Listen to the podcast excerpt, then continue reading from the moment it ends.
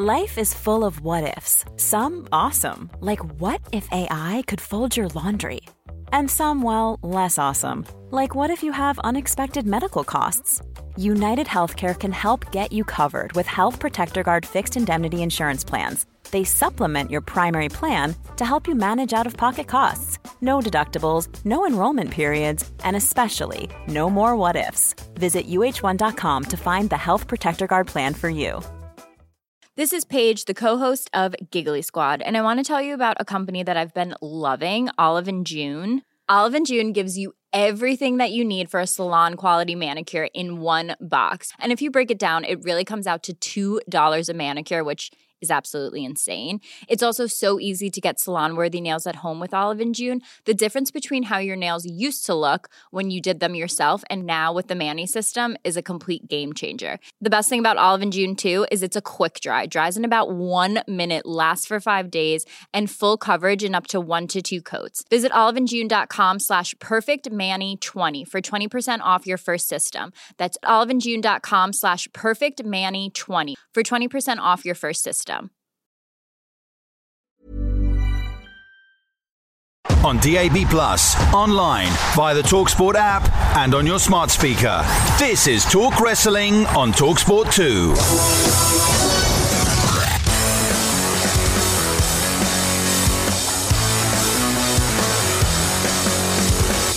Welcome to Talk Wrestling on Talk Sport. I am Alex McCarthy, bringing you your weekly dose of wrestling goodness on the airwaves here in the UK. Thank you so much for joining us on a jam packed show where we are reviewing Forbidden Door, previewing Money in the Bank, and we have a chat with the man himself, Miro. Thanks to all of you that are joining us this week on Talk Wrestling. We're always delighted to have your company. I'm Alex McCarthy. Will Gavin has been a busy boy. So have I, actually, with all the uh, Anthony Joshua, Alexander Usyk developments in the boxing world. But thought we'd carve out a little bit of time to get you the wrestling you deserve. Um, but we will be jumping into a little bit of news. And we do have a good 20 25 minute chat with Miro to close the show on. So plenty for us to delve into in the in the world of wrestling this week. Hmm, Forbidden Door wasn't bad, was it? It wasn't a bad show at all. It was, you know, it was my daughter's birthday, her fourth birthday on Monday. So I knew I wouldn't be able to stay up and last the whole time because you know anyone who has kids know on their birthday they are not ma- they're not mucking around. They're not at all. So I had to have the energy. I watched about an hour and a half of the show, and it was a good start. It, it really was. Um, you know, Jericho, of course, opened up with the the mixed tag. It's basically the, an ongoing chapter with Jericho and Kingston, but you know, it, it did have the Suzuki element. Jericho has said that he wanted to work with Suzuki before, and I did think we were going to get a bit of tension there. To be honest, I thought there might be some foreshadowing for down the road, but instead, all the sex gods reunited. Sammy Guevara alongside Jericho, and Suzuki got the victory over Kingston, Shota Umino, and uh, Wheeler Yuta. And of course, that, that means the winning team has a man advantage in blood and guts on Wednesday, which by the time this has gone out will have uh, occurred. So looking forward to that. But, you know, uh, Shota Umino did really, really well in this match and was a big standout, as you would hope. Uh, he, he's been in America, of course, pretty much stranded since the pandemic, and he's kind of been working over there and showcasing what he's all about. But this was the biggest stage he's had since that time, uh, and he looked great. Jericho again being involved in a very entertaining matchup. To me, the standout moment was, of course, Kingston Suzuki chopping trades. And it's not like it's not like I haven't seen Suzuki do that before. I saw him do it with Samoa Joe a few months ago, and many times prior to that, Moxley as well. But um, there's something about Kingston and his love for Japanese wrestling. You know, if you follow him on Twitter, you'll see him tweet favorite matches from down the years in many different promotions, not just New Japan. Is there something about that exchange that that had the magic, and you could tell that the crowd knew it, which made it that much more engaging? So I thought that was very cool. FTR winning the winner takes all tag team championship match, which included their Ring of Honor World Tag Titles as well as the IWGP Tag Team Championships uh, that was on the line. It, it, was really good stuff. United Empire uh, were involved with Great-O-Khan and Jeff Cobb. Uh, you know, not Aussie Open, it should be mentioned. And Roppongi Vice, of course, Rocky Romero, Trent Beretta involved as well. The, the break, as is normally the case with these multi-team matchups, the the match down the home stretch was probably the best. Um, love seeing you know hit the big rig. FTR are now in position to claim all the gold if they can beat their old nemesis, the Young Bucks, and become the AEW World Tag Team Champions. So if we get Young Bucks FTR three, I think it's finally poised. The first matchup, FTR ruined themselves by uh, trying to beat the Young Bucks at their own game with a 450. Didn't come off. Young Bucks got the win. We didn't see them again for about a year uh, before FTR then kind of beat the Young Bucks are trying to, I should say, the Young Bucks are trying to beat FTR at their game with the technical wrestling and all that stuff. So it's one all.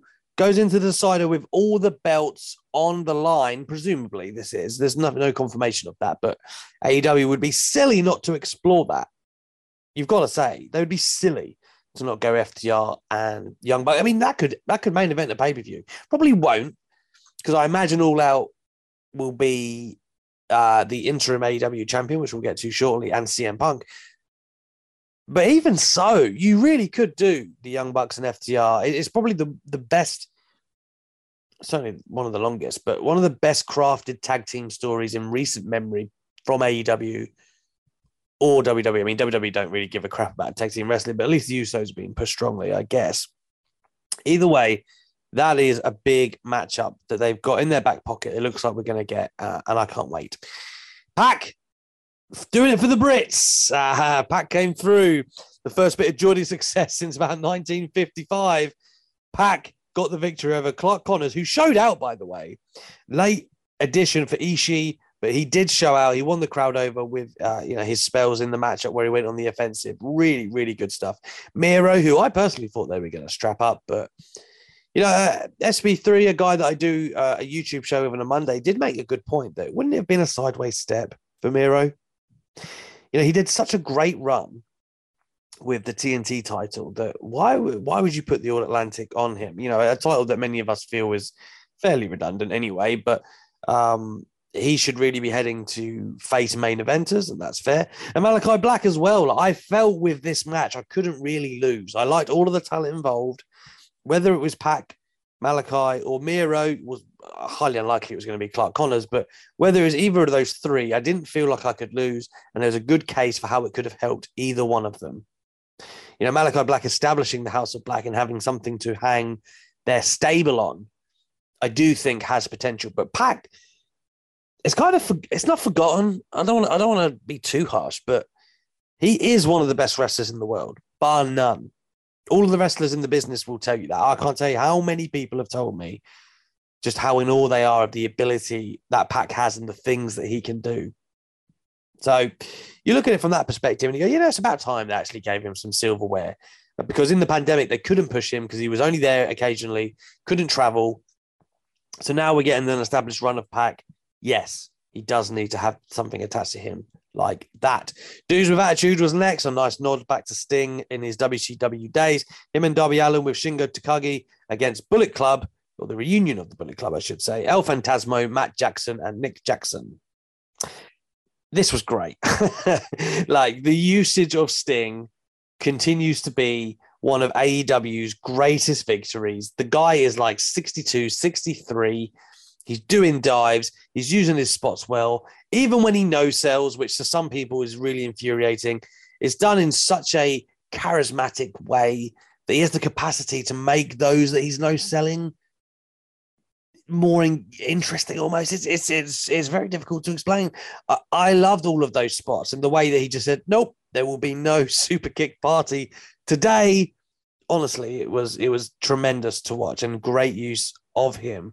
Um, but Shingo, man, you've heard about this for a long time, where Shingo Takagi could be one of the best wrestlers in the world for the past few years, arguably the best. Uh, I'm not an avid New Japan watcher, although you know I want to get a subscription after this pay per view for sure. But I have watched obviously G ones, and I watch always watch Wrestle Kingdom, and he's really impressed me. But just something about the US fans watching Shingo work, it it, it took it up an extra level, right? Like, do you know what I mean? I saw him in a vein that I hadn't quite appreciated his talent to that extent. Because I just think there's something with the engagement of a US crowd as opposed to the quieter Japanese fans, where man, it just that guy's a star. Anyway, enough of me rambling about how Shin, Shingo Takagi is a great wrestler. We all know this. Uh, the point is, I enjoyed him, and the fans enjoyed him, which helped my enjoyment more. Okay, sorry for the poor wording. Um, but nevertheless, moving along, Thunder Rosa and Toni Storm. They win about 10 minutes for the women's title. The only women's match on the card, worth remembering. Toni Storm uh, does have a, jack- a jackerated, a decorated background in Japan, very successful in stardom. And Tony Khan did admit after the show that they had wanted to work something out with stardom, but they had a pay per view on the same day. And getting talents visas post pandemic is problematic. So it's something that they're trying to make work in the future, but they couldn't make work on this occasion. Um, it happens. It would have been awesome if we could have had some of those ladies involved, but still, we'll have Thunder Rosa here with Toni Storm. Uh, and, and, to be fair, they had good chemistry, but I was kind of surprised how much of the match Rosa dominated and then picked up a clean victory over Storm um, this early in her AEW tenure. I mean, she's only lost to Britt Baker and, and Rosa, so it's not it's not a damning judgment by any stretch of the imagination, but still, I, I thought for a face versus face matchup, Storm might have had more of the proceedings, but alas, uh, Rosa retains, and I do think her title reign needs a, a, a jolt. It needs some electricity behind it because her chase to the belt and that feud with Britt Baker has been more electric than her reign as champion thus far. I don't think that's unfair to say. So, an amazing talent naturally, but I think Tony Khan needs to find a real hot feud for her and quick, um, because otherwise it's just a, a, stagnating process. Will Ospreay was next out with Orange Cassidy. Now, this was the matchup where everyone was going, "Oh, what a waste of Will Ospreay." All the matchups AEW could do for Will Ospreay, and they give him Orange Cassidy. Now, anybody who felt that way was incredibly short sighted. You obviously forgot what Pac and Orange Cassidy was like a couple of years ago on pay per view. Uh, and these two went 16 minutes, 45 seconds here, and it was incredible. It was, I, for me, it was match of the night. The action was relentless. It was meshed perfectly with Cassidy's character work and the slow kicks, Ospreay's uh, this you know descent, his his fury at having to take that in front of a live crowd, um, and then Orange Cassidy laying in the kicks as a result. Uh, it, uh, it was it was really a perfect crescendo to the finish. No problem with Will Ospreay retaining the IWGP United States Heavyweight Championship. Um, but it was just so so much fun. Um, the only thing I, I would have perhaps and this is, uh, criticize is really a harsh word, but an observation. We'll call it an observation. After he did the two Oz cutters, Cassidy kicked out, Orange Punch kick out, and then uh, the elbow that Ospreay does, the running elbow from behind. He hits that, and everyone thinks it's over. But then Cassidy kicks out, the way how up the crowd got there in the United Center in Chicago, how everybody got to their feet. It was one of the loudest points of the night. But Os- they didn't drink it in enough, right? They didn't like pan out the camera perhaps and just soak in the atmosphere. What they did was Ospreay then went straight to his finish, right? Uh, uh, that Storm Zero or Stormbreaker, whatever it is. Um, and he he puts him down and gets the three count. But I just felt like there was that magical moment there where maybe Ospreay could have sold what was happening more, uh, his disbelief, and just just just let it breathe for a second. Far be it from me to tell them what to do, but it was just I I, I was kind of really excited by that moment. So um, otherwise, though, the action was just sensational. It really was. Um, and again, that's the common trait for this card right the way through. That's not exactly startling information from me. Next up, Zack Sabre Jr. and his replacement was not his replacement, his opponent as a replacement for Brian Danielson was Claudio Castagnoli, who is the former Cesaro in WWE. I, I, I mean, this this was billed as a technician face off, right? As as great technical wrestling, and Sabre Jr. brought that as he always does. Uh, but Claudio, he was more of the powerhouse, uh, certainly in the land of AEW, where he's bigger than most wrestlers. Um, it wasn't the true technical mat based encounter that you would have got with Danielson. But Sabre Jr. has referenced that since they've met. He's cut that in a promo. It seems that they're leading somewhere, perhaps a Japan event later this year. Either way, Sabre Jr. wants to right that wrong. Uh, Castagnoli gets the victory in 18 minutes and 30 seconds to make a great AEW debut, the newest member of the Blackpool Combat Club. Already, he feels like a bigger deal than he did for large stretches of his WWE career. Uh, and he, he, he, fit, he fitted right. You know, we've all pined for Claudio to have more. Well, most of us have in WWE for years. And whenever he got to that spot, it was kind of like a token thing, you know, like you're a great worker, but you're not going to be the guy.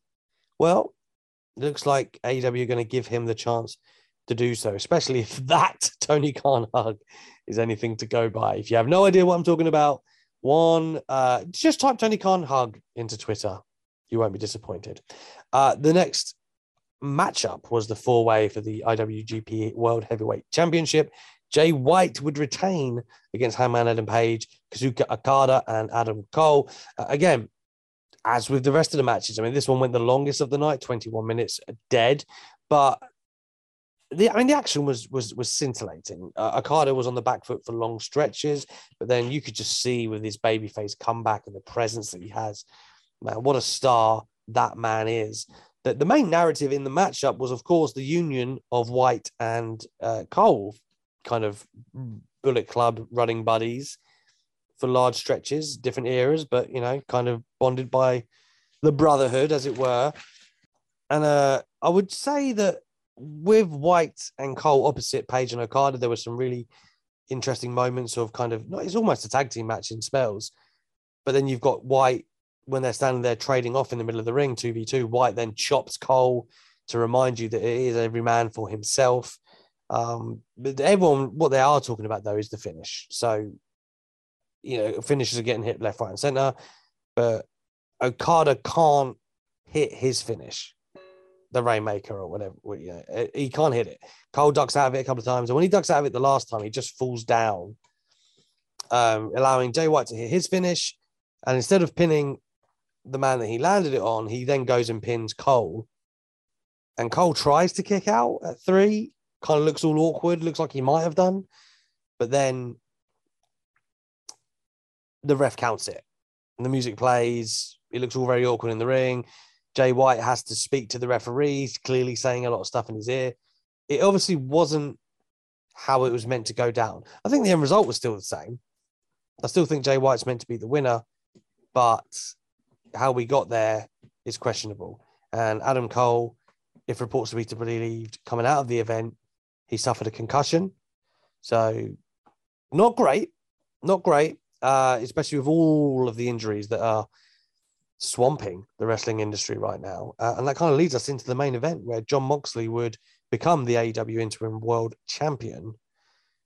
He defeated Hiroshi Tanahashi. Uh, again, it was a really kind of physical matchup where uh, Moxley would bleed a lot, like a stuffed pig at times. It was just blood raining down his face from a seemingly you know, usual spot, really. I think it, it, was it was just a clothesline, really. And the next thing you know, he's busted wide open. Um, but still, putting the title on Moxley is a good decision. Bringing him back to Punk later this year. Uh, and again, he's the first two time AEW world champion in history at this point. It was a good way to cap off the pay per view. But the, the reason you know, we, we, the the closing angle to think about, and this goes back to Claudio Castagnoli's debut, is the there was all chaos at the end, right? And you've got Jericho's, uh, you know, Jericho Appreciation Society with Daniel Garcia, and you know, it's all kicked off. Battle Combat Club, uh, but it's Claudio Castagnoli who comes down, and he's the one who stands tall. He's like the lasting image. He's the only one who gets his music played. He comes down, he clears house. You know, just from the outset, he is a big deal. Uh, and again, I don't know how many times in WWE that he was the focal point, but he was at the end of this pay per view. Um, and it was a great pay per view, one that you'd have to say, you, I think all intentions from certainly from New Japan side, they've made this clear, and Tony Khan, they want to make this an annual event. Um, I know that they there's a desire to have make it happen in Japan as well, which will have its own kind of lust, I guess. Um, but I do think the American audience actually added to this event on this occasion. But uh, you have to, considering all of the injuries that plagued this this show and the matches had to get changed around as a result, time and time again, this was a massive success, way over delivered. Will stand the test of time, perhaps in the same vein as like a 2005 one night stand with ECW. This is a great way to kick off this Forbidden Door concept. Uh, and AEW can be very, very pleased with the business they have done. Moving on. Anyway, there's more pressing business this week with WWE Money and the Bank. Thank you for listening to Talk Wrestling. It is still I, Alex McCarthy. Thank you for checking out the podcast again this week. The hits don't stop coming. Forbidden Door's gone. Money in the Bank is approaching. We're not going to dive into the card too much here before we get to our Miro interview. Um, there are six matches, but as with some Money in the Bank events, it's more about the ladder matches, right? You know, who's going to win the Money in the Bank contracts rather than the rest of the matches that fill out the card. You look at Ronda Rousey versus Natalya. I think if we asked 100 people, 100 people are going to think Ronda Rousey is going to win. There is no danger of Natalya beating her for the title. Bianca Belair versus Carmella. Does anybody believe, apart from Carmella, obviously, that Carmella is going to win this encounter? No, they don't. These these are title matches that are put together with foes that aren't going to be in the Money in the Bank ladder match. So right there and then you've you've got a shortened field of what you can actually do on the pay per view, and this is just. I guess it's down to champion and challenger to make these interesting to watch for us, which I'm sure they will be. But it's just that the result isn't in doubt. So there's not too much to get excited about for me anyway. But then you got the Usos and the Street Profits. Again, I know that's going to be a great encounter. Do I think the Bloodline are losing titles anytime soon? No, no, I don't. You got Theory and Bobby Lashley, where Theory's, you know, the United States champion, youngest ever. He's kind of on this super push as Vince McMahon's protege, which is not necessarily a good thing these days. And then you look at Bobby Lashley, okay, he's a bona fide star and he's come out on top of Omos in their feud. Whichever way you look at it, Theory is on the super push. I think they're building towards Theory and Cena at some stage. Probably not SummerSlam. That seems too soon, but the little interaction they had backstage, all the social media posts, and all of this good stuff, and Theory as well, as we've heard on this show, hasn't been shy in talking about his admiration for Cena growing up. I think that could be a WrestleMania match at some stage. Cena in theory really passing the torch. Whether people want that or not is another question. But I think his surge and good booking in WWE will continue, and it will continue here at Money in the Bank. To the Money in the Bank ladder matches, we've got Seth freaking Rollins. Yeah, that's right. I said freaking. Drew McIntyre, Sheamus, Omos, Sami Zayn, Riddle, and one other to be announced, presumably on SmackDown or perhaps kept as a surprise. The women, we've got Lacey Evans, Alexa Bliss, Liv Morgan, Raquel Rodriguez, Asuka, Shotzi, and the last entrant who secured her place in the main event on Raw is Becky Lynch. I think my Alexa just went off at home because I'm talking about Alexa Bliss, and she's now. Never mind. Anyway, moving back to the Money in the Bank matches, uh, we're not going to evaluate them too hard, but I would have liked to have seen Bayley return and win the women's briefcase. But in lieu of that, I could see WWE giving it to Lacey Evans, 4th of July, ex Marine. She was going to have a big push before she went away and had a baby, of course, for WrestleMania. I could see it. The return, I could see it. I would like to see Liv Morgan. She's made a lot of progress over the past few months, uh, maybe going back to a year. I'd like to see what they do with Liv Morgan. Um, it could be Becky though. I know that seems like the easy option, but they've had this long route to get her back into this match. And I just feel like, I mean, I think they've kept away from Bianca Belair so that they can do that at SummerSlam. But I do wonder what the narrative is going to be of Becky Lynch coming out of this matchup. That's one to watch. But Lacey Evans or Liv Morgan, if they want to make someone, and that goes for the men's money in the bank too. Okay, you got Omos, who is this absolute giant. Not sure he's ready at this. I mean, look, he, he was with AJ Styles for a year in ring wise. You had to learn a lot. He's been with MVP as a manager for about four, three, four months now. Three months? Three months. The, man's had as good tutelage as you could hope for. Like, if they're going to push him, they're going to push him, right? Um, you could do Drew McIntyre and he calls his own shot in Cardiff, but I don't think you need that to get there for Drew and Roman in Cardiff. Seth is doing great work, though, who's kind of been on a losing streak, pay per view wise, for sure. Could see it being Seth, especially when it's going to be Brock and Roman at SummerSlam, and they keep referencing Heist of the Century at WrestleMania. I could see it. I'd, I'd like it to be Sami Zayn, personally. You know, get his first world title, and it would suit the character and the dynamic of him kind of being a pseudo bloodline member does make it interesting with Roman Reigns, right? Like he could he could make out, he could feign that he's not going to cash it in, and that they can trust him, and that he's keeping it in house. But really, he's just waiting for the chance to screw Roman over, and Roman knows it. That could be fun TV. Riddle has just had it, all the stipulation come down that he can't challenge for the title again while Roman is champion. So giving him the briefcase seems a bit counterintuitive. I don't know if that supersedes that rule. Um, but yeah, I don't know. You look at that field, there's still one more to be added. Don't know if it's going to be like a game changing addition late in the day. But I don't know. If they want Roman to survive the cash in, which they probably do heading into next year, like, to me, he's either going to carry it to face The Rock at WrestleMania or he's going to drop it to Cody Rhodes at some point. Uh, I don't know if the belts are going to be split again. That's all up for debate. But I think Sami Zayn would be the most entertaining, but I could see them doing Drew McIntyre just from a WWE hat on, which is a dangerous hat to wear. Anyway, with all the wrestling in the rearview mirror there, pay per view wise, let's get to the last interview, the only interview of this show. Miro sat down and spoke to SP3 and Sat E Niangi ahead of AEW and New Japan Forbidden Door it was really great to get my uh, two YouTube co-hosts a chance to speak to Miro. It's a really good chat where he breaks down a lot from you know the aforementioned John Cena and what he learned from that feud, his theme song, joining AW. There's a lot of great stuff packed in this interview. So without further ado, here is Miro. My business used to be weighed down by the complexities of in-person payments. Then, Tap to Pay on iPhone and Stripe came along and changed everything. With Tap to Pay on iPhone and Stripe, I streamline my payment process effortlessly.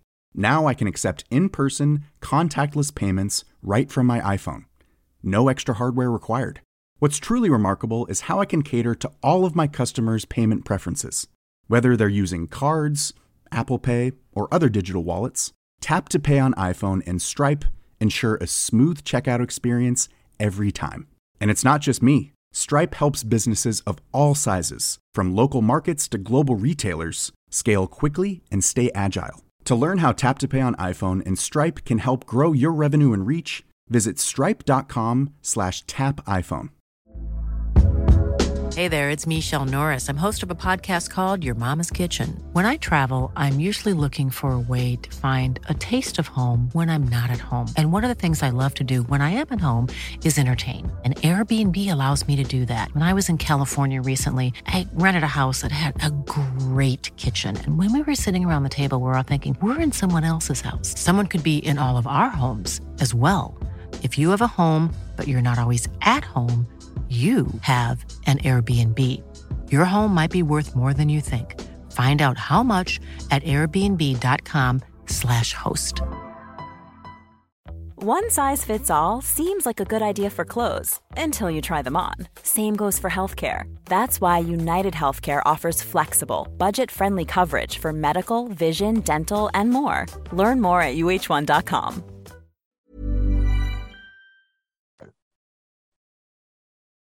We are here with former AEW TNT champion, probably future AEW All Atlantic champion, God's favorite champion, Miro. Miro, we are so excited to talk to you. Thank you for your time. Thank you for having me. I'm currently God's Forsaken champion, but that will change in a couple of days. We're rooting for you. You know, you're my guy to win this, man. I've been a huge fan of yours since the FCW days when you used to wear straps. Like that's how back I go. Thank you, man. It was uh yeah, that was a long time ago. The other day I was thinking that was developmental was 2011. So it's been a quite a few years since then. Yeah, I've seen the changes when you used to wear like the gladiator like towel thing you used yeah. to wear back in the days, yeah, and then the trunks and the shorts, man. I, I've seen your evolution, and thank you. I'm just so you. happy to see your success, man. Like thank you. It's all about evolving. You know, you get tired of seeing the same thing. We as people, we're trying to evolve and become better and better, and and this is what we led me to.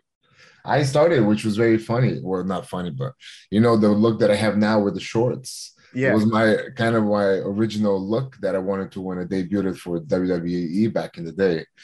But I was told that uh, you know that's not a good look or whatever. They didn't like the shorts back then. So what fun. about the bare foot? Because I heard that because you broke your foot, you had to wear shoes. I um, go back. No, absolutely not. absolutely. I already suffered once because of it, and I learned my lesson you you you're evolving so much. I've uh, been loving your work as of late, especially since your return. Uh, could you tell us a little bit about your injury that had you out for a, a couple of weeks there? Because you know I missed you on television. You were sorely missed so much. Same. So uh, tell us a little bit about that injury that you suffered. Um, well, I kind of pulled my hamstring back last year at some point, and then I was doing the movie, and then you know, Tony Khan called me and the whole thing happened with with Mox. And uh, you know, I, am a warrior. I'm a trooper. I, I got to step in, and it was an opportunity for the world title. I don't say no to that. So I took the first match. Unfortunately, after the orange match, like my hamstring got even worse. It got, you know, torn in a couple of places, and then it was very hard because I, I had a week to recover to fight Bryan Danielson the week after and I went to Dr. Beau Hightower, you know, the chiropractor who does all the magic stuff. Like I went to his office in New Mexico, and for a whole week he just worked on my hamstring, just in just in order so I can be able to walk. I couldn't even walk, I couldn't run, I couldn't do any of these things. But thankfully, to his magic hands and great ability of knowing the human body, um, you know, I was able to to to be back on my feet. I ran, I, I gave it a go. We had a great match for 20, 25 minutes, whatever it was. Unfortunately, you know, my hamstring couldn't couldn't hold on to as much as I wanted to. And after the loss with Bryan, I had to take a few months off. But you know, then then again, I thought I was coming back earlier. I thought I was coming back around January. That's why those promos of the void started coming out in December but uh, but that didn't happen. So i had to wait a little bit longer. Then i had a couple acting stuff that i had to do some obligation which became fantastic. And um, then i had to just wait man because our roster is stacked. You know once you you fall out of a cycle it's totally okay because there's so many other great performers in this in this company in aew that's why i love aew so much um, then I just let these kids go, you know, let them go, let the let the situation kind of figure out who's who, what's what, and the time was right in Los Angeles, California, for my kind of my hometown in in, in America for me to to make a big comeback. Yeah, and it was a great comeback, great victory over Johnny Elite. Um, but one of the major things that's kind of you we've seen like evolve even in your time in AEW has been your your excellent theme. Uh, tell us about like the what was like kind of the idea behind your theme to your theme you have right now, and what was like the first time you actually heard it? You mean my music? Yes. Yeah, the Redeemer theme. Yeah. Yes, the um, Redeemer well, so the first one, the best man, he just came as a default, right? They, uh, so I had no involvement. But once I knew what I wanted to achieve, I wanted to find out who this redeemer is. I wanted to find out because it's not just about matches, about stories, about who you are, and I wanted to find out what matches the redeemer. And I always had this vision of the taiko drums that I had in the beginning. I wanted to show far. I wanted, I wanted to be like, uh, like Hans Zimmerman type of uh, soundtrack, you know, like Inception, like these, you gotta sound like heavy, like something epic is about to go down. And um, and that's why I started working with with AW with uh, with Mr. Rukus himself, and we send a few samples back and forth. I told him, no, I want this in the beginning, this in the middle, I want this, this, this, and he did it to perfection. And I couldn't be any more happier with my music. I think it's a such a, a call to war since the beginning of the shofar that there's no way but to set up the mood for the ass kicking that is about to follow up. Love that. Love that. Sat. Uh, just to scale back a little bit because you're talking about how you're on sabbatical and you did a few roles. Uh, one of the ones that come up was East New York. Can you tell us a bit about that and the role you play in the in the pilot? Yeah, man, East New York was great. Um, I mean, I had this audition that it came out. It's a CBS pilot. Um, it's a cop show that it's developing in East New York, which is one of like the rougher area in New York with a lot of crime. And I had the opportunity to play Nikki Dushkin, who is uh, you know, I don't want to spoil too much of the, oh, okay. the whole thing, but it's it's a great character. You know, I play a lot of myself in there, meaning you know I'm I'm just uh, a Eastern European that is he's gonna have it his way, if you will. But it was great opportunity because I got to once work with CBS, which is a great network, and you know all the executives were very fantastic. Director, everybody was such a great, and it was such a great learning experience, and and I got to live in New York for two weeks, which never happened before. I used to hate New York, but now spending two weeks in Brooklyn, uh, it really kind of changed my opinion about the New York living. I, am a New York. I, I, reacted that way because I'm a New Yorker, so that, oh, that, okay. that, hurt me at first. But um, but man, where are you right now, though? You gotta understand. where you I'm visiting the UK right now, so oh, yeah. okay. That's a little bit of change of scenery but I used to dislike New York heavily just because you know driving there and it's all the traffic and the headaches. But now being able to be in one place for two weeks instead of just running like crazy was great because I didn't have to drive a car. I was just around my block in in uh, Brooklyn. I was able to shop, you know, eat, uh, work out, all within like ten minutes walking distance, which I never had this since Bulgaria. So I really really enjoyed that. Oh, that's awesome. I love I love hearing someone get a change from that New York vibe. You get yeah, man. I was I was now. a sworn enemy of New York until this time. So uh, I really really looking forward to uh, going back again. I, am gonna welcome you. You're you're you're hey. always welcome. I, I'll show you the places where I know you know they have some. They appreciate the Bulgarian culture as well in New York. Hey, look at this! It's a melting pot. That, that's good. I love that. So I'll, I'll take advantage of this next time great great. But you're making this transition into like acting and you've come across a couple of people that have also made that transition from wrestling to acting in your career before. I know uh in previously in your time in wwe you had a segment with the with the rock that a lot of people were like mixed on. Some people thought it was like uh misogyny. Some other people loved it. What do you remember about that segment and that interaction that you had with the rock? Well, I had a couple of them. I don't know which one you're referring to the one with um, Lana, when yeah. it was yourself and Lana, and The Rock would say would use colorful language about her, basically. Oh, the backstage one, but that was yes, that yeah, was, the second one, yeah. You know, this is just like, hey, look at me, I'm The Rock, I'm coming back, I need to make fun of everybody. So, which was, I mean, it is what it is at this point. But the first one, the actual one that was better, was the one in Brooklyn that he showed up out of nowhere. We had a little talk and scuffle. I think that that left sour taste in his mouth because we kind of well even though he beat me up a little bit we kind of got a better of him.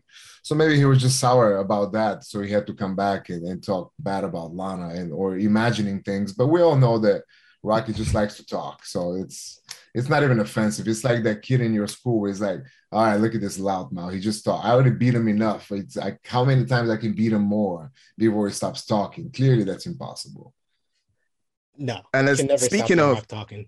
and uh, speaking of, of, Lana, I know you probably been asked this so many times. I feel like the character arc of the Redeemer will Lana eventually appear alongside yourself? I think that's the question on everyone's mind. Well, the, the I always know that me and CJ, uh, you know, we've always been money together. Always been since the beginning. We've been brought up together. Everything we do, it's it's always better together. Just not just for my personal reason. It just it, it has more eyes to it. Um, but like the Redeemer says, man, you know, all I wanted was my gold, my God, and my gorgeous wife. And and who knows? We're working towards it. I think uh, when the time is right, there's anything is possible. It's professional wrestling. but the end of the goal is to to be all together, all three of us. Whether it's going to be this week or next week or a year from now, we're just going to have to stay tuned I know a lot of people, you know, usually ask about, you know, CJ, and she's, uh, I hear also doing some work, you know, with acting and outside of professional wrestling. How is that going for her? Oh, she's very happy, man. She's really, really enjoying the cjperry.com website. She get to get, uh, you know, closer to her friend, uh, friends and fans and all that. It's, um, she loves doing that. She loves the photo shoots. She loves, you know, all this stuff, which we all, I mean, I kind of do photo shoots sometimes, but maybe I even have less clothing than her. I don't know. I'm trying to think about it. But who knows? I'm making a big debut soon on cjperry.com as well. Nice. Um, so she loves that, but also she loves the movies, man. She loves doing movies. She came from Hollywood. She came, she came from that aspect of the business. And and she loves doing that. She loves learning. She loves going to school for it. She she's producing a couple of uh, projects as well. So that's another thing that she's dipping into. But it's all about developing. It's not just about staying in one place about what, what's your dream? What do you want to accomplish next? And it's not i love i love acting as well but professional wrestling is always is always my love and always going to be my first love so it's not it's not like I'm turning my back to professional wrestling. No, come Sunday, Forbidden Door, I'm dragging people through and through and through the forbidden door. So that's not going to change. But every now and again, when I have an opportunity to shine on the little screen in Hollywood or or if they shoot it in Minnesota, whatever it is, I'm I'm ready for that. Yeah, and you you know, there's been a lot going on with uh, Forbidden Door, even with your matchup at Forbidden Door for the All Atlantic Championship. They just announced that Tomohiro Ishii, who was supposed to be in the four way, is yeah. injured, replaced by Clark Connors. How have you been kind of reacting to everything that's been going on, where it's like kind of like an injury bug throughout the wrestling world, but especially in AEW heading into the big show? Well, injuries are part of the business. That's why when people talk all that crap about professional wrestling, it's clearly not true because I mean everything is as real as it gets. You know, I had three surgeries. All these people are all getting banged and hurt, and now Bryan and and Ishii and all these guys. But this is what happens, man. You're a warrior. You go out there, you perform to your best, and sometimes your body doesn't agree with it. You know, they say that every time you fall in the ring equals four uh, car accidents because people don't understand that when your body hits that mat, is your intestines inside it. They keep moving. They, they don't have a stop. So it's it's just bad for your body. So it just if all the kids or anybody that's trying to get into the business, you gotta understand that that it's not it's not as easy or people would think it is. Um, injuries happen. I had to readjust. I was studying Ishii after I found out the day before that I found out he's going to be in the tournament in the match. I've never wrestled anybody from New Japan before, so I was really excited. And I know that people have been asking for this match as well. And I love, you know, when people, oh, this is my dream match or this is the match I want to see. I love that because I get to get in there, destroy the person they thought is so great in about five to 10 minutes and then keep living my life and, pro- and, and prove that I'm once again better than everybody else. I'm a world champion material. Everybody knows that. Um, unfortunately, now that he's out, this other kid is in. I haven't, I don't know who he is. I haven't seen a single one of his matches. So that could be a trick. They may be, I may be taking them lightly. So you never know what this guy is going to come up with. But the other two I'm very familiar with. Black, uh, Malakai Black, I know. Pac, I know. I have a grudge towards him since he tore my bicep once upon a time. And uh, and the match is it's for the first time ever. It's for the All Atlantic Championship. There's the stage is is the biggest of the night. Everything else we've kind of seen. We've seen the world title. We've seen this. but this is something new and fresh, then um, it, it has the opportunity to steal the show. And obviously, yeah, obviously, he's planning to use game over. I want to talk a little bit about how you've recently have modified the move. I see how you grapevine your opponent and you crank it back and do an even more devastating version. Yeah. Where did you come up with that idea to modify the move? Well, um, evolvement. It's like everything else. You'll see like Kurt Angle, he used to have the ankle lock, then he put the grapevine in. And once the grapevine was in, you know that that match was over. So I was I was trying to figure out how can I because you know sometimes I'll get the game over and sometimes you're slippery or they slip out and they're able to get to the ropes but then i was thinking how can i punish these guys you know harder and um and then this is what I came up with. I think it was some one time. I think it happened by accident. I think not not by accident, but I just I went for the game over, but I yanked it really hard, so the guy fell backwards, and it was really he that kind of yelped out of pain. And I was like, okay, I think that can work. And sometimes if I can't pull him here, I just like I just like it, you know, my uh, my crook underneath, so I can it's it turns into a choke on top of everything else. So I mean, it's it's it's pretty much once I'm there, that this is it. Everybody knows it is game over. So yeah, thankfully to Kurt Angle, thankfully to some experiments here and there, it, it developed this new finale. I just love how you, like we keep, keep saying, your evolution and how you right. constantly evolved either your character, your in ring work, and a lot of that, you know, came with your debut in AEW. And you brought up earlier, you know, coming in, you had the best man theme. Talk talk to us about like your debut into AEW. What were you kind of told coming in, and how did you feel about your debut with the company? Um, well, how I feel, it, it, was what it was. I was I was doing Twitch, so when Tony Khan signed me, I think he didn't sign Rusev guy from WWE. I think he signed Miro from from Twitch, and I was a but I was a I was buddy with Kip Sabian. We were twitching and all that kind of stuff. So to him, it makes sense, and and I was brought for a purpose, for a reason, to be the best man for their wedding. But you know, soon after, you know, we find out he found out who I am, who who who really Miro is and who what is he capable of. And once he gave me the ball, he told me to run with it. I said, "Thank you very much, sir. Watch me go."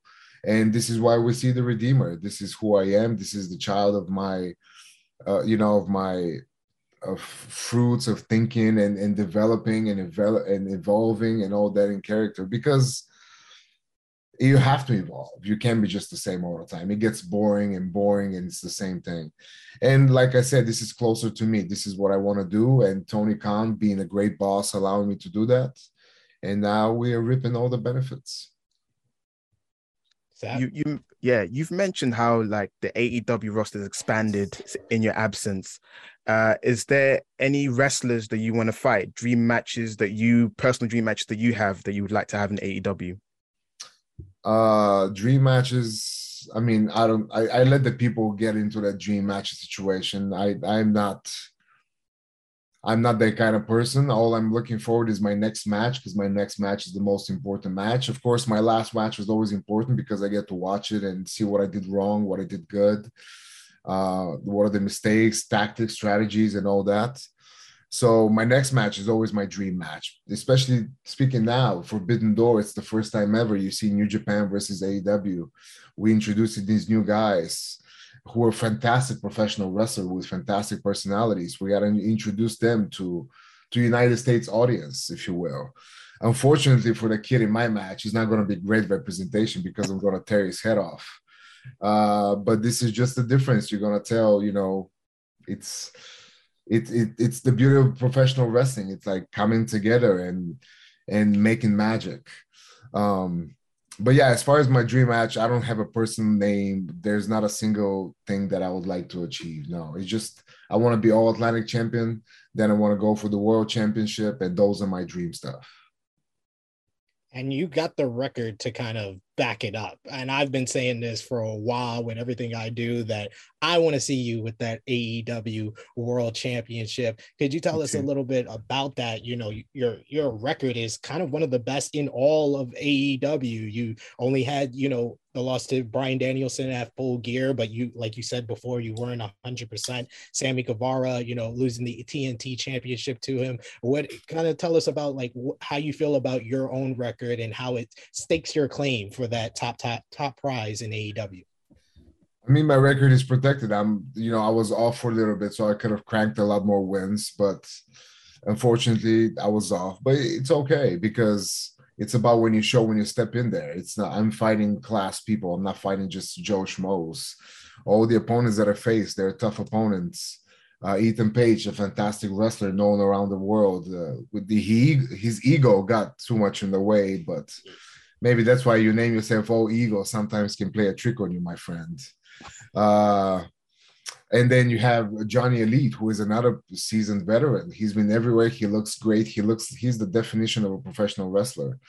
Unfortunately, he cannot last more than five to six minutes. So it's not just it's not just having matches that you drag them for 20, 30 minutes. You know, these people are like, yeah, this is awesome, this is awesome. But what's so awesome? You couldn't finish the guy in five to 10 minutes. You got to drag it for 30. And that's why it's so awesome. Well, I don't get paid by the hour, man. I get paid to beat people, make it vicious, make it look like I'm going to tear your head off, which I'm going to tear your head off, and then come and collect my prize. This Sunday, my prize is going to be the All Atlantic title.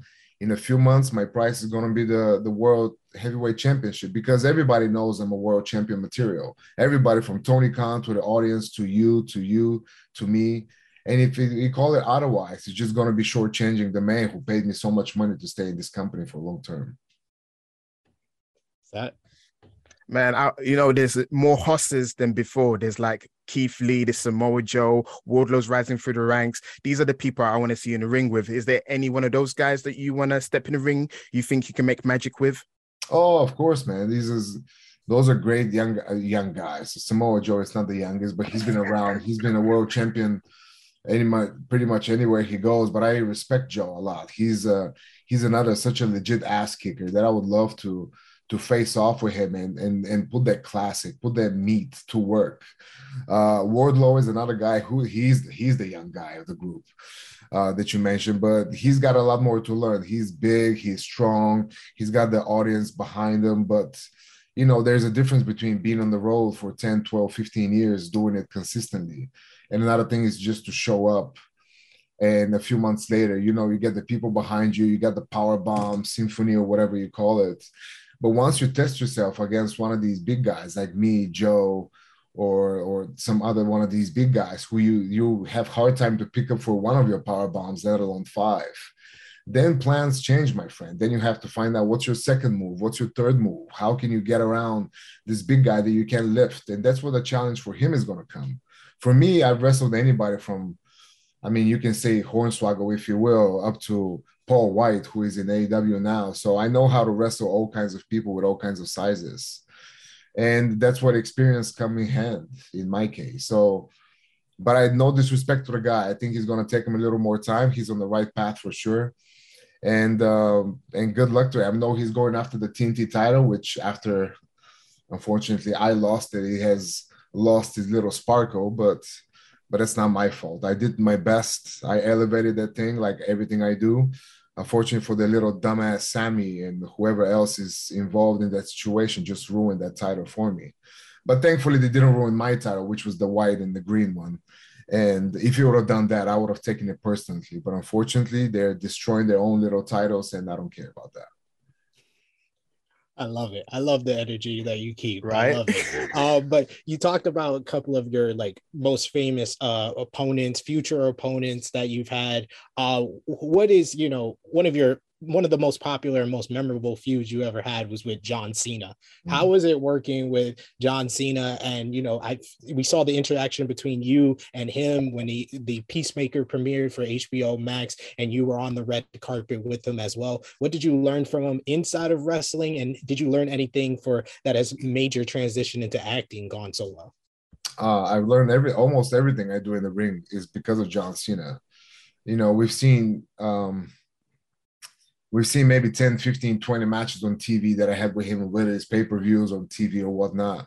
But what people don't know is probably I had five, six, a thousand matches with him, not on TV, uh, on live events, on not te- non-televised events back in the day. And that's what I learned the most. I learned when I'm kicking his ass, you know, and these people were chanting something. Oh, I know he's gonna try and to satisfy these people, so he's gonna try to come up with something. So I got to figure out how can I counter that.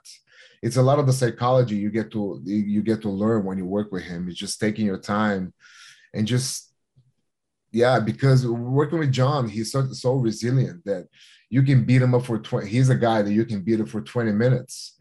And um, and he wouldn't give up because right, he never gives up. So you have to find a way. How can you pace yourself, but at the same time beat him up well enough so when he comes back, you get to have some energy to put all these extra maneuvers and trying to do the best as you can. And this is what I learned from him a lot. more than 50% of professional wrestling I've probably learned from John Cena working with him. I can never be thankful enough for him for doing that. But even nowadays, I always respect John. His work ethic was always you can match his work ethic. The man learned Mandarin for Christ's sakes. Um, and now when you do the acting stuff, I, I text him every now and again, trying to find out, uh, you know, just uh, advices that he can give me, and he's always been very, very generous with advices for me. Thank you so much. I appreciate your your time, Miro. I do have one quick uh, question because I do take issue. You know, we are going to meet up when you're in New York, and I'm going to show you where they appreciate the Bulgarian culture. But you're spending time in LA, and I've seen you rooting for the Clippers. I'm a Lakers fan, and I take that to heart. So we're rivals on the basketball court. But how are you, a New Yorker, a Lakers fan? right? Isn't that like all the time. religious thing? My Thank dad you, Miro. used to show me old Magic Johnson videotapes when I was a kid. It was like, and I can't root for the Knicks. Like the Knicks, come well, on. you don't, you don't like Charlie Ward back in the day? Oh, you, you bring Ron up Charlie Harper, Ward. You had great point guards. Ron Harper. You had Charlie Ward. Um, Stephon Marbury. I mean, come on. That's true. That's true. I, am a Mark Jackson fan. I, I love Mark Jackson. Mark Jackson, he's a great guy, great coach as well, great anal- analyst or whatever you call it. Mark Jackson is another great guy. So you have plenty of point guards, but yeah, you're right. Nobody like Magic. Absolutely. Thank you so much. All right, guys. Thank you, man. Thank you. All, All right, This is Miro, SP3 Sat Miro. Thank, Thank you. you. Thank you, guys. Redeemer out. Welcome back to Talk Wrestling, guys. That was AEW's Miro talking all things Miro. Shock. Would you believe it? Uh, it's been a great show. We were able to get into Money and the Bank. We got into Forbidden Door. We will be doing this with Jay Shell, Nicole at some point. Our just schedules didn't line up this week. She was originally penciled in to do the Money in the Bank preview, but perhaps we'll do the review. We'll get on that next week. And Will Gavin will also be back in the hot seat then. So you don't have to listen to me go solo which is a weird turn of phrase, but still, you know what I mean. There'll also be an announcement on the Cardiff weekend coming up shortly. We do have a show in the works. Will and I will fill you in on who's going to be in it, where it's going to be, and when in due course. Those talks are ongoing. But until then, thank you for listening to Talk Wrestling here on Talk Sport. We'll be back every week in the build up to the big one in Cardiff. Make sure you stay tuned for all the good interviews that we've got coming up and the content that we're dropping on talksport.com as well. Until then, please do leave us that five star review. It does help people find the podcast easier. Make sure you keep listening to us and wherever you get your podcast and plug it on social media. If you listen, let me know. Drop me a message, tweet me a tweet, whatever verbs they are let me know. Uh, would love to hear more from you guys on this show. So, thank you very much for listening to Talk Wrestling. My business used to be weighed down by the complexities of in person payments. Then, Tap to Pay on iPhone and Stripe came along and changed everything. With Tap to Pay on iPhone and Stripe, I streamlined my payment process effortlessly. Now I can accept in person, contactless payments right from my iPhone no extra hardware required. What's truly remarkable is how I can cater to all of my customers' payment preferences. Whether they're using cards, Apple Pay, or other digital wallets, Tap to Pay on iPhone and Stripe ensure a smooth checkout experience every time. And it's not just me. Stripe helps businesses of all sizes, from local markets to global retailers, scale quickly and stay agile. To learn how Tap to Pay on iPhone and Stripe can help grow your revenue and reach, visit stripe.com slash tap iPhone. Ever catch yourself eating the same flavorless dinner three days in a row? Dreaming of something better? Well, HelloFresh is your guilt-free dream come true, baby. It's me, Keke Palmer. Let's wake up those taste buds with hot, juicy pecan-crusted chicken or garlic butter shrimp scampi. Mm. Hello Fresh. Stop dreaming of all the delicious possibilities and dig in at HelloFresh.com. Let's get this dinner party started.